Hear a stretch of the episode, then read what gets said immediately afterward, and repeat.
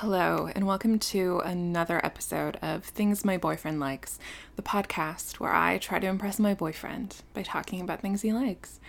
I'm your host, Victoria, brought to you today by Caffeine and Spite.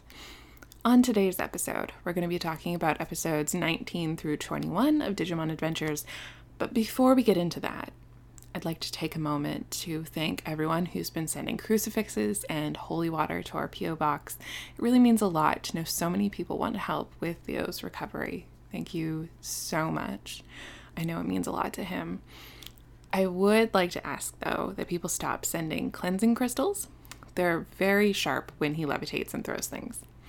Uh, crucifixes we've been able to nail to the wall, but uh, not so much the crystals we are going to instead save all of those as a present for him after his recovery. Now, on to the episode. Things um things took a bit of a weird turn here. So, we find out that the kids are digital versions of themselves, not flesh and bone, but bits and data.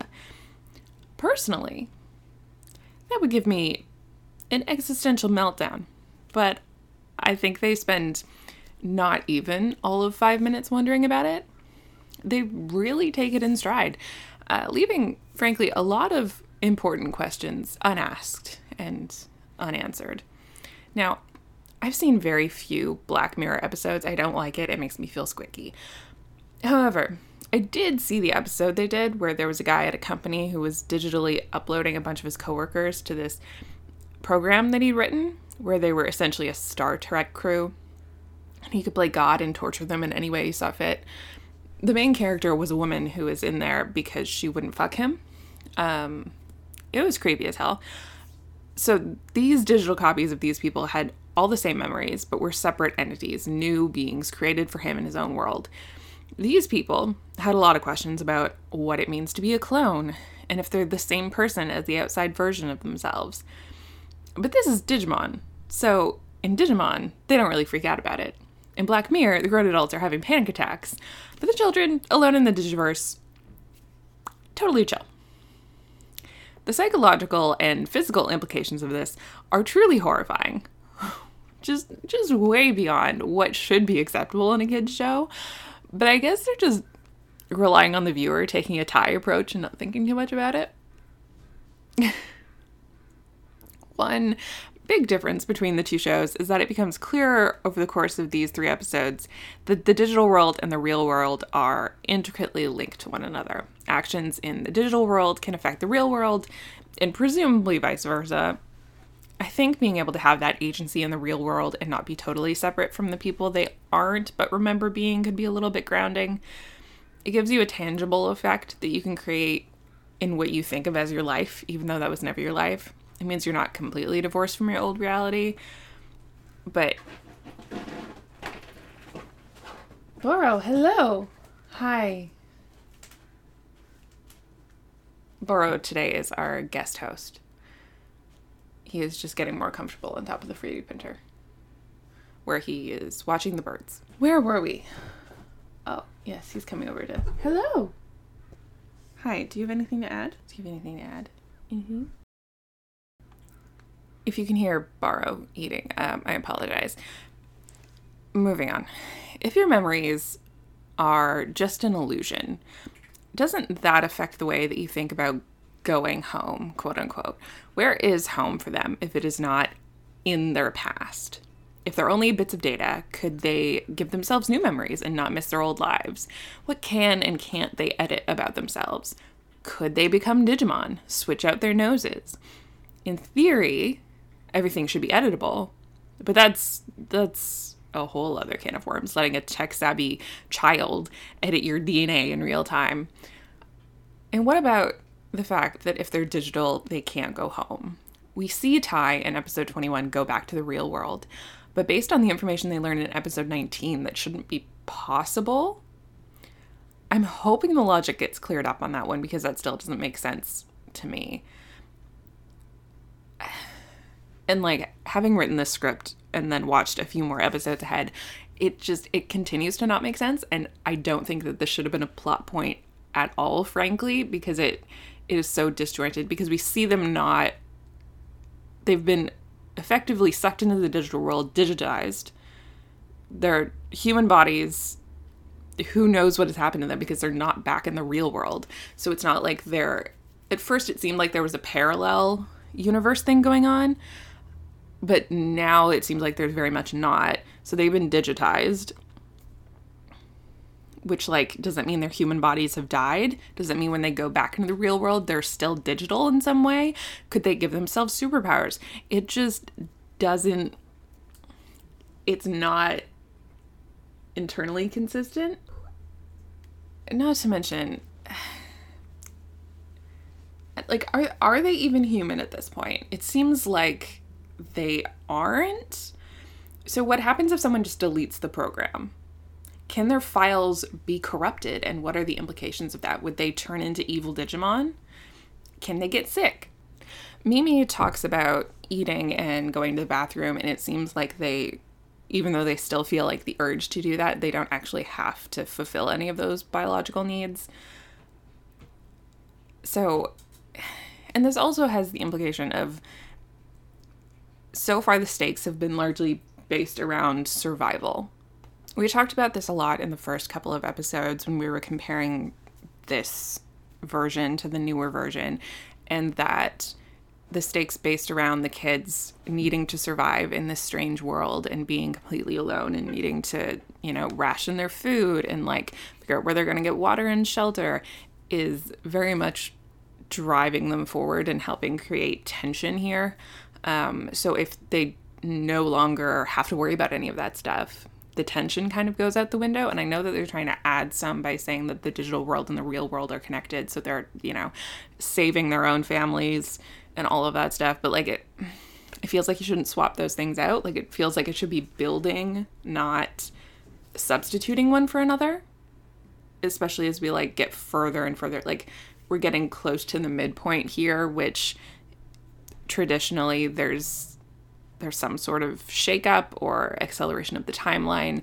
Something needs to happen at the midpoint to create momentum and keep things moving forward. It doesn't feel like this is entirely successful.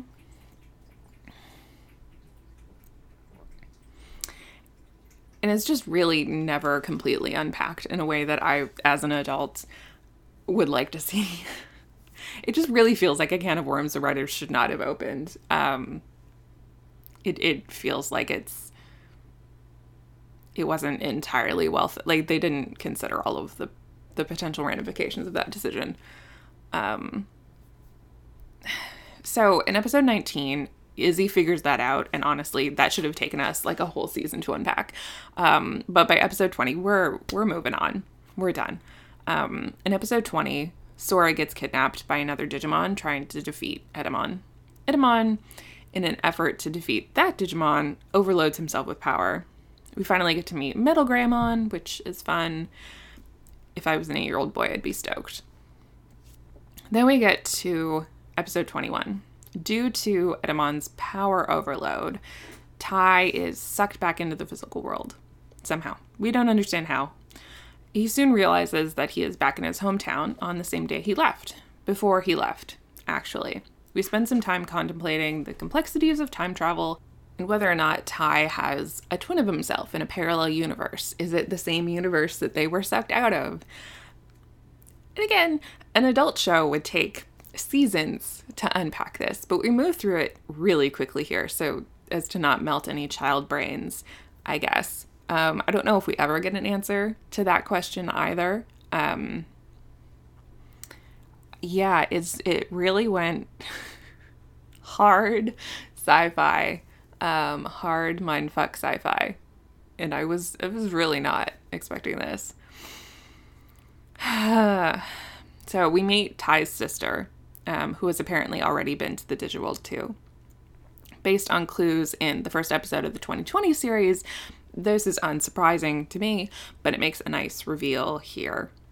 I don't know why they would rush that in the new version, aside from being desperate to add a little intrigue. Um, but yeah, we already know that the pacing of the 2020 version was trash. we then find out that while Tai's friends didn't make it through the rift, lots of Digimon have. They're wreaking havoc, but the adults can't see them. Um, I do like this the adults can't see it, but the children can trope. I don't love it so much when it's only the chosen people can see it, but if it's all kids, um, I think it's a really nice allegory for how kids are so perceptive and see a lot more than parents often realize and how they can have an imagination and connect the dots in different ways when adults don't necessarily see what's going on. Um, I think it's empowering for kids to realize that and also gives them an extra bit of agency in this narrative when we know as adults that having kids running around completely unsupervised would be a complete disaster. But as a child, you want to do that. You want to be empowered to make decisions. You want to be smarter than the adults and prove to the adults that you are smart and capable and you can handle all these things. So I I think it's a nice trope. Um, having watched a few episodes forward, I know that that doesn't last, but it's nice for right now.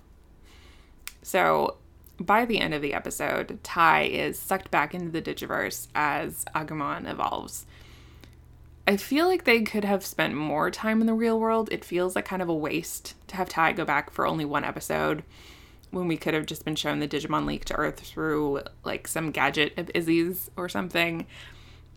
Especially since he just found that there's a link between the two worlds, so that could have, you know, they could have all stuck together. It seems like they really just wanted to give Tai an excuse to like have some moments with his sister before she gets sucked in the digital world again, which I assume is going to happen. I assume it'll all tie back together at some point, but it feels like in this setup episodes, there's a lot that's just being rushed. And I wish that we could have spent a little more time unpacking things. Um, like a lot of the content here would have taken seasons again in an adult show. So to have it all just like packed into one and then not really explained, and I don't know that it necessarily does all tie through the rest of the series. Um, maybe I know you said that like as the series evolves, it kind of like ages up. So I don't know if they go back and edit some of that or or make sense of it. Um, it's just it's a lot to kind of take in. And I, I don't I don't know. This this was weird. It felt like there was a different writer maybe on this part or just eh. I, I don't know. I don't know. Um in the next few episodes, I imagine they will fix the Digileak and have to deal with the Digimon that was fighting Ep- Etemon in episode 20. Um, I hope Etemon is gone. I really would not like to have to sit through any more of that terrible Elvis accent. What the fuck? Anyway, um, kind of a short episode this week, but that is what I have for you. Thank you so much for listening. I will see you next time on Things My Boyfriend Likes.